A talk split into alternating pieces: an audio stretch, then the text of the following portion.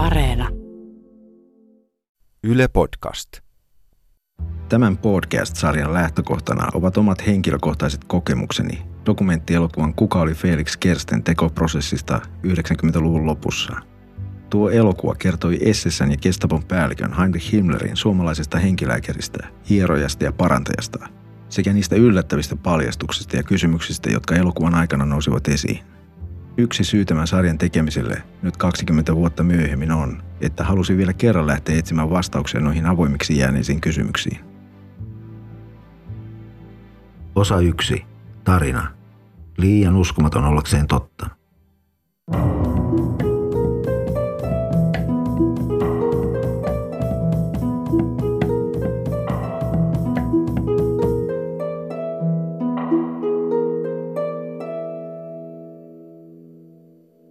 Törmäsin Felix Kerstenin tarinaan ensimmäisen kerran helsinkiläisessä kahvilassa keväisenä päivänä vuonna 1996. Eräs hyvä ystäväni oli kutsunut minut sinne ja hänellä oli kolme jotakin kiinnostavaa näytettävää. Kahvilassa tämä minun ystäväni sitten kysyi, että eikös tässä olisi hyvä dokumenttielokuva aihe sinulle. Ja hän nakkasi pöydälle lehden, joka oli avattu yhden otsikon kohdalta. Siinä otsikossa luki Felix Kersteen, Suomen unohdettu lahja ihmiskunnalle.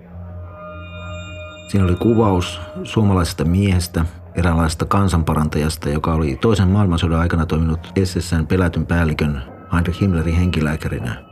Himmler oli kärsinyt kolikkisista vatsavaivoista ja oli jutun mukaan ollut täysin riippuvainen Felix Kerstenistä ja tämän käsien kosketuksesta. Tässä erikoisessa asemassaan tämä Felix Kersten väitti kyenneensä pelastamaan lukuisien natsikoneistohampaisen joutuneiden ihmisten elämän ja puhuttiin kymmenistä tuhansista Jutun mukaan häntä oli ehdotettu jopa Nobelin rauhanpalkinnon saajaksi. Mietin, että miksi en ollut kuullut hänestä koskaan aikaisemmin. Vielä enemmän epäilytti, kun vilkaisin sen lehden kantta ja tajusin, että kysymyksessä oli ultralehti. Ja monet varmaan tietävät sen erikoistuneen paranormaaleihin ilmiöihin, ufoihin ja sen sellaiseen. Kiitin kuitenkin tätä ystäväni ja kysyin, että voinko pitää lehden tarkempaa tarkastelua varten ja tässä sitä ollaan 20 vuotta myöhemmin. Päätin nyt soittaa tälle ystävälleni uudelleen ihan vaan kysyäkseni, että, että mistä hän oli silloin aikoinaan saanut päähänsä näyttää tuon artikkelin juuri minulle. Hän vastasi puhelimeen, mutta kertoi, että ei halunnut esiintyä äänenä tässä ohjelmassa. Terve Arto. No moi. Mutta se oli jotenkin aika hieno kohtaaminen joka tapauksessa jälleen kerran – hän kysyi ensimmäiseksi, että tiedätkö muuten mitä teen juuri nyt? Lähdin nimittäin kävelylle merenrantaan ja nyt keskustelen Kotkan kanssa, joka seurailee minua ja laskeutuu välillä todella lähelle. Tällainen tämä minun ystäväni on. Hän on eräänlainen elämäntapa intiani. Siitä artikkelista hän kertoi, että oli silloin aikoinaan löytänyt oman kutsumuksensa jonkinlaisena parantajana ja myös törmännyt tähän Felix Kerstenin tarinaan – Hänelle oli vain heti tullut mieleen, että tämä täytyy näyttää Artolle. Kun kerroin hänelle, että se Kerstenin tapaushan ei osoittautunut niin yksinkertaiseksi kuin mitä lehtiartikkelissa näytti, hän jatkoi, että näinhän se tuppaa elämässä olemaan.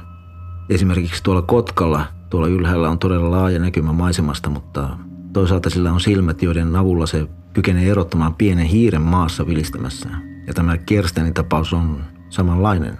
Se riippuu täysin siitä, mistä ja miten sitä katselee. Sen kahvilatapaamisen jälkeen 20 vuotta aikaisemmin meni heti kirjastoon ja sieltähän se löytyi kirja nimeltä Himmlerin henkilääkärinä. Ja täytyy myöntää, että se kirja alkoi aika lupaavasti. Tämä on ote valmista elokuvastani ja lukijana on Sakari Kuosmanen. Jättäessäni tämän kirjan yleisön luettavaksi – pelkään, että minut ymmärrät. Muistelmissaan tuo Felix Kersten kertoi syntyneensä Viron Tartossa vuonna 1898. Hän oli opiskellut maatalouskoulussa Saksassa, mutta hänen opintonsa olivat keskeytyneet ensimmäisen maailmansodan puhkeamiseen. Sitten sodan loppupuolella hän oli liittynyt Suomen armeijaan ja vuonna 1918 osallistunut myös Suomen sisällissotaan ja Ansioistaan tuossa sodassa hänelle oli myönnetty Suomen kansalaisuus. Ja tuolla yksi hoitavista lääkäreistä, tohtori Koljander nimeltään, oli huomannut, että Kerstenillä on kykyjä hierojaksi ja oli kehottanut tätä opiskelemaan alaa. Niinpä Kersten oli sitten oman kertomansa mukaan tehnytkin ensin Helsingin yliopistossa ja sitten myöhemmin Berliinissä. Berliinissä Kersten oli sitten kohdannut tiipettiläisen mestarin nimeltään tohtori K. K oli nähnyt Kerstenissä heti oppilaan, jonka kohtaamista hän oli kauan odottanut ja mitä hänelle oli myös ennustettu. Ja näin Kersten pääsi syventymään paremmin tiipettiläisen manuaalisen terapian salaisuuksiin. Eräänä aamuna sitten tohtori K. kertoi Kerstenille, että tämä on valmis. Hänellä ei ole tälle enää mitään opetettavaa. K. itse kertoi lähtevänsä takaisin Tiibettiin ja jättävänsä praktiikkansa asiakkainen Kerstenille. Tuo asiakaskunta sattui koostumaan pääasiassa teollisuusjohtajista, pankkireista ja jopa kuninkaallisista – joka tapauksessa Kerstenin maine lähti kiirimään eteenpäin näissä piireissä ja lopulta muun muassa Hollannin kuningatar Wilhelmiina kutsui Kerstenin hoitamaan sairasta puolisoaan prinssi Henrikkiä vuonna 1928. Ja niinpä Kersten kokosi tavaransa ja muutti Hollantiin. Sitten ennen toista maailmansotaa merkittävät saksalaiset teollisuusjohtajat alkoivat pelätä, että natsit kansallistaa heidän tehtaansa ja he pyysivät Kerstenin takaisin Saksaan ja kehottivat häntä tutustumaan SS ja Gestapon johtajaan Heinrich Himmleriin, joka kärsi noista pahoista vatsavaivoista. Heidän ideana oli, että Kersten pystyisi jotenkin vaikuttamaan natsien toimintaan Himmlerin kautta. Kerstenin kertoman mukaan jo ensimmäisen hoitokerran jälkeen hänen kohtalonsa oli sinetöity. Himmler nimittäin pakotti Kerstenin muuttamaan Berliiniin, jotta tämä olisi jatkuvasti tarjolla helpottamaan hänen vaivojaan. Kersten pohti, että ehkä hän tässä uudessa asemassa pystyy auttamaan muita ihmisiä. Sitten toisen maailmansodan loputtua Kersten kertoi onnistuneensa pelastamaan ainakin 60 000 ihmisen hengen. Mietin, että miksei Spielberg tehnyt tästä miestä elokuvaa. Miksi Oscar Schindler –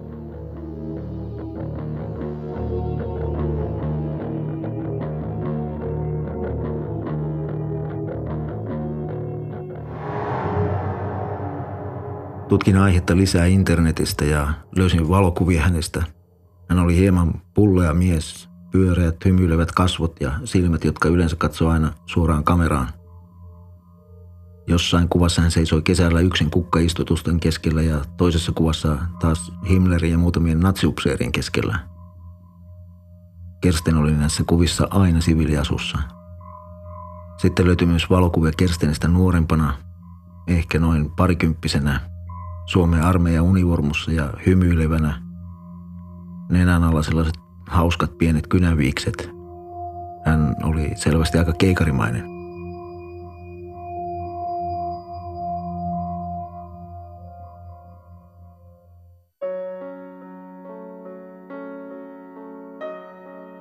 Niinpä sitten lähestyi erästä tuotantoyhtiötä, joka kiinnostui aiheesta ja he esittelivät taas minut Jan Velmanille, josta tuli elokuvan tuottaja.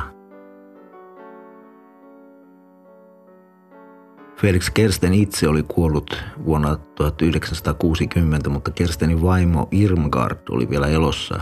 Ja hän, samoin kuin yksi heidän kolmesta pojastaan, Arno Kersten, suostuivat ilomielin haastateltaviksi ja heistä oli hienoa, että juuri suomalainen elokuvan tekijä halusi tehdä elokuvan Felixistä. Olihan Felixkin kuitenkin suomalainen. Nyt soitin uudelleen Janille verestääkseni vähän muistoja, joista osa kieltämättä oli aika omituisia –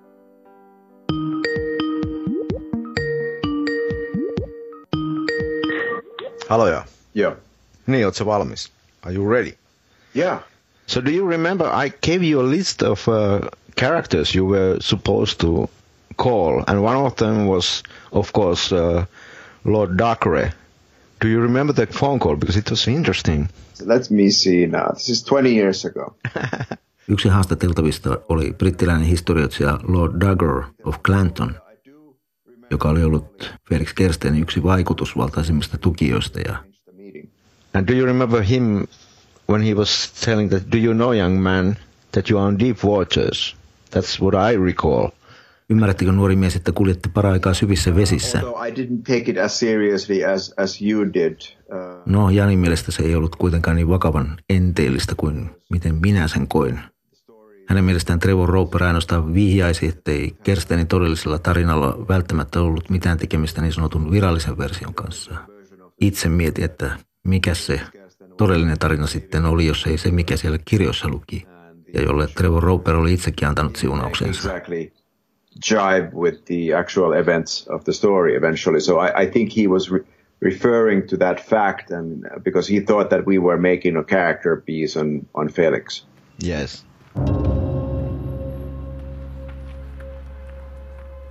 Kävin Suomen kansallisarkistossa ja siellä oli vain hyvin ohut valtiollisen poliisin kansio Kersteinistä. Mietin, että miksei salaisella poliisilla ollut tämän enempää materiaalia miehestä, joka oli toiminut pahamainisen natsijohtajan rinnalla. Kävin läpi sitä kansiota. Siellä oli Felix Kerstenin palvelustodistus Suomen armeijassa. Sen mukaan hän oli tullut Suomeen vuonna 1919.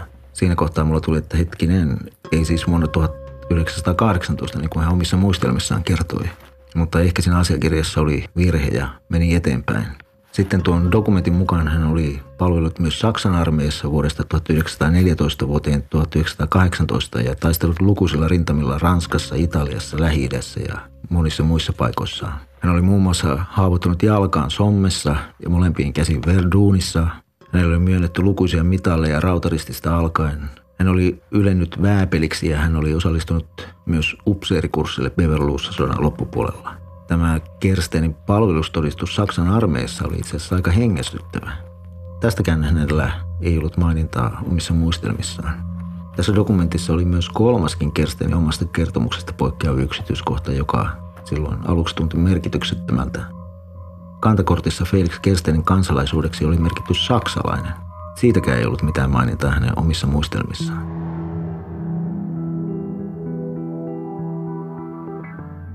Eräs toinen dokumentti oli kiinnostava ja siinä oli myös hauska yksityiskohta. Se oli vuodelta 1942. Se oli ehdotus silloiselle Suomen tasavallan presidentti Risto Rytille, että Felix Kerstenille myönnettäisiin valkoisen ruusun ritarikunnan komentajamerkki sekä lääkintäneuvoksen arvonimi. Perustelu oli Suomen hyväksi tehtyjen palvelusten ansiosta.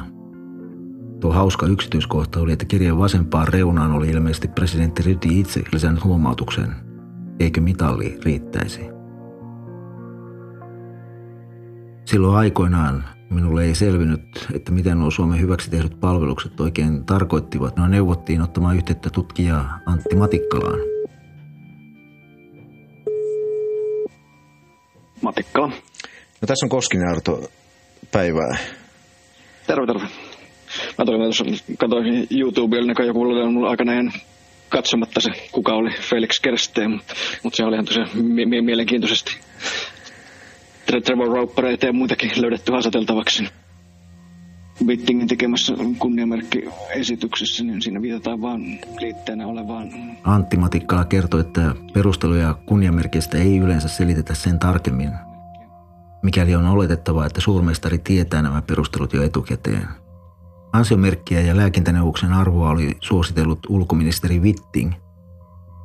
Todennäköisesti todellinen syy oli, että samana kesänä Heinrich Himmler oli vierailut Suomessa Felix Kerstenin kanssa. Aiemmin valtioneuvosto oli myöntänyt kunniamerkin Adolf Hitlerin lääkärille Karl Brandtille, joten ehkä he ajattelivat, että myös Himmlerin lääkärille tulisi myöntää mitalli.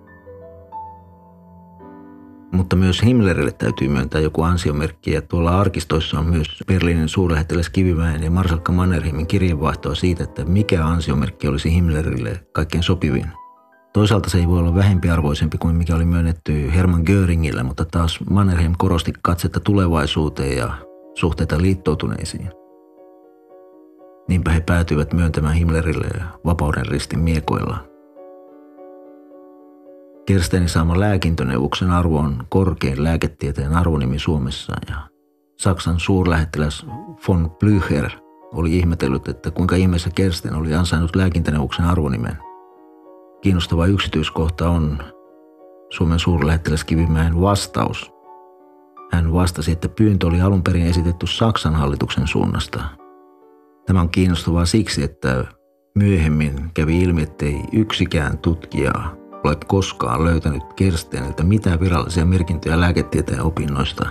ellei sellaiseksi sitten lasketa diplomia Arts für Naturheilkunde, luonnonlääketieteen lääkäri.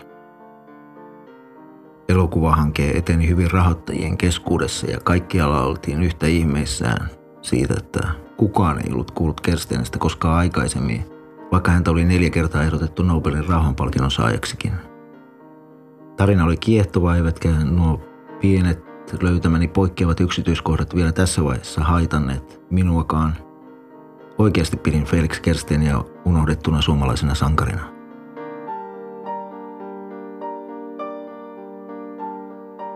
Keskustelin taas Janin kanssa aiheesta. From my perspective, the way the facts and the leads came together Jan myönsi, että se kuinka johtolangat ja faktat lopulta kietoutuivat yhteen todistivat kuinka Natsi-Saksa ja Euroopan aristokraatit ja myöskin puolueettoman Ruotsin eliitti olivat lopulta hyvin pro-German overall. Kun Saksan sotamenestys alkoi laantua, niin ruotsalaisetkin tekivät kaikkensa hälventääkseen tuota yhteistyötä. Ruotsissa oli myös paljon sukuja, jotka vaihtoivat entiset saksalaisilta kalskahtavat sukunimensä ruotsalaisiksi. Ja Ruotsissa oli ikään kuin yritetty pelata toisen maailmansodan näyttämällä kaksilla korteilla, mutta oliko Kerstenillä jokin rooli tässä?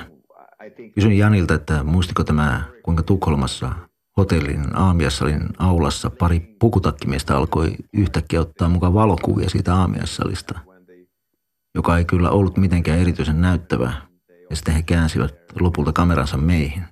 Jan muisti tilanteen, mutta hän edelleen vähätteli tapausta. Uh, when we were in Stockholm in hotel breakfast in the morning, there were a couple of guys standing there and taking photographs. Uh, I I do remember, but I I also remember that you were running on high gear when it comes to this kind of observations. Hänen mielestään kävi jutun suhteen muutenkin ylikierroksille ja havainnoin kaikenlaista kummallista. Hmm, minusta tuo oli varsin kummallista. Uh, um, I wasn't, let's say, as worried about these type of details as you were.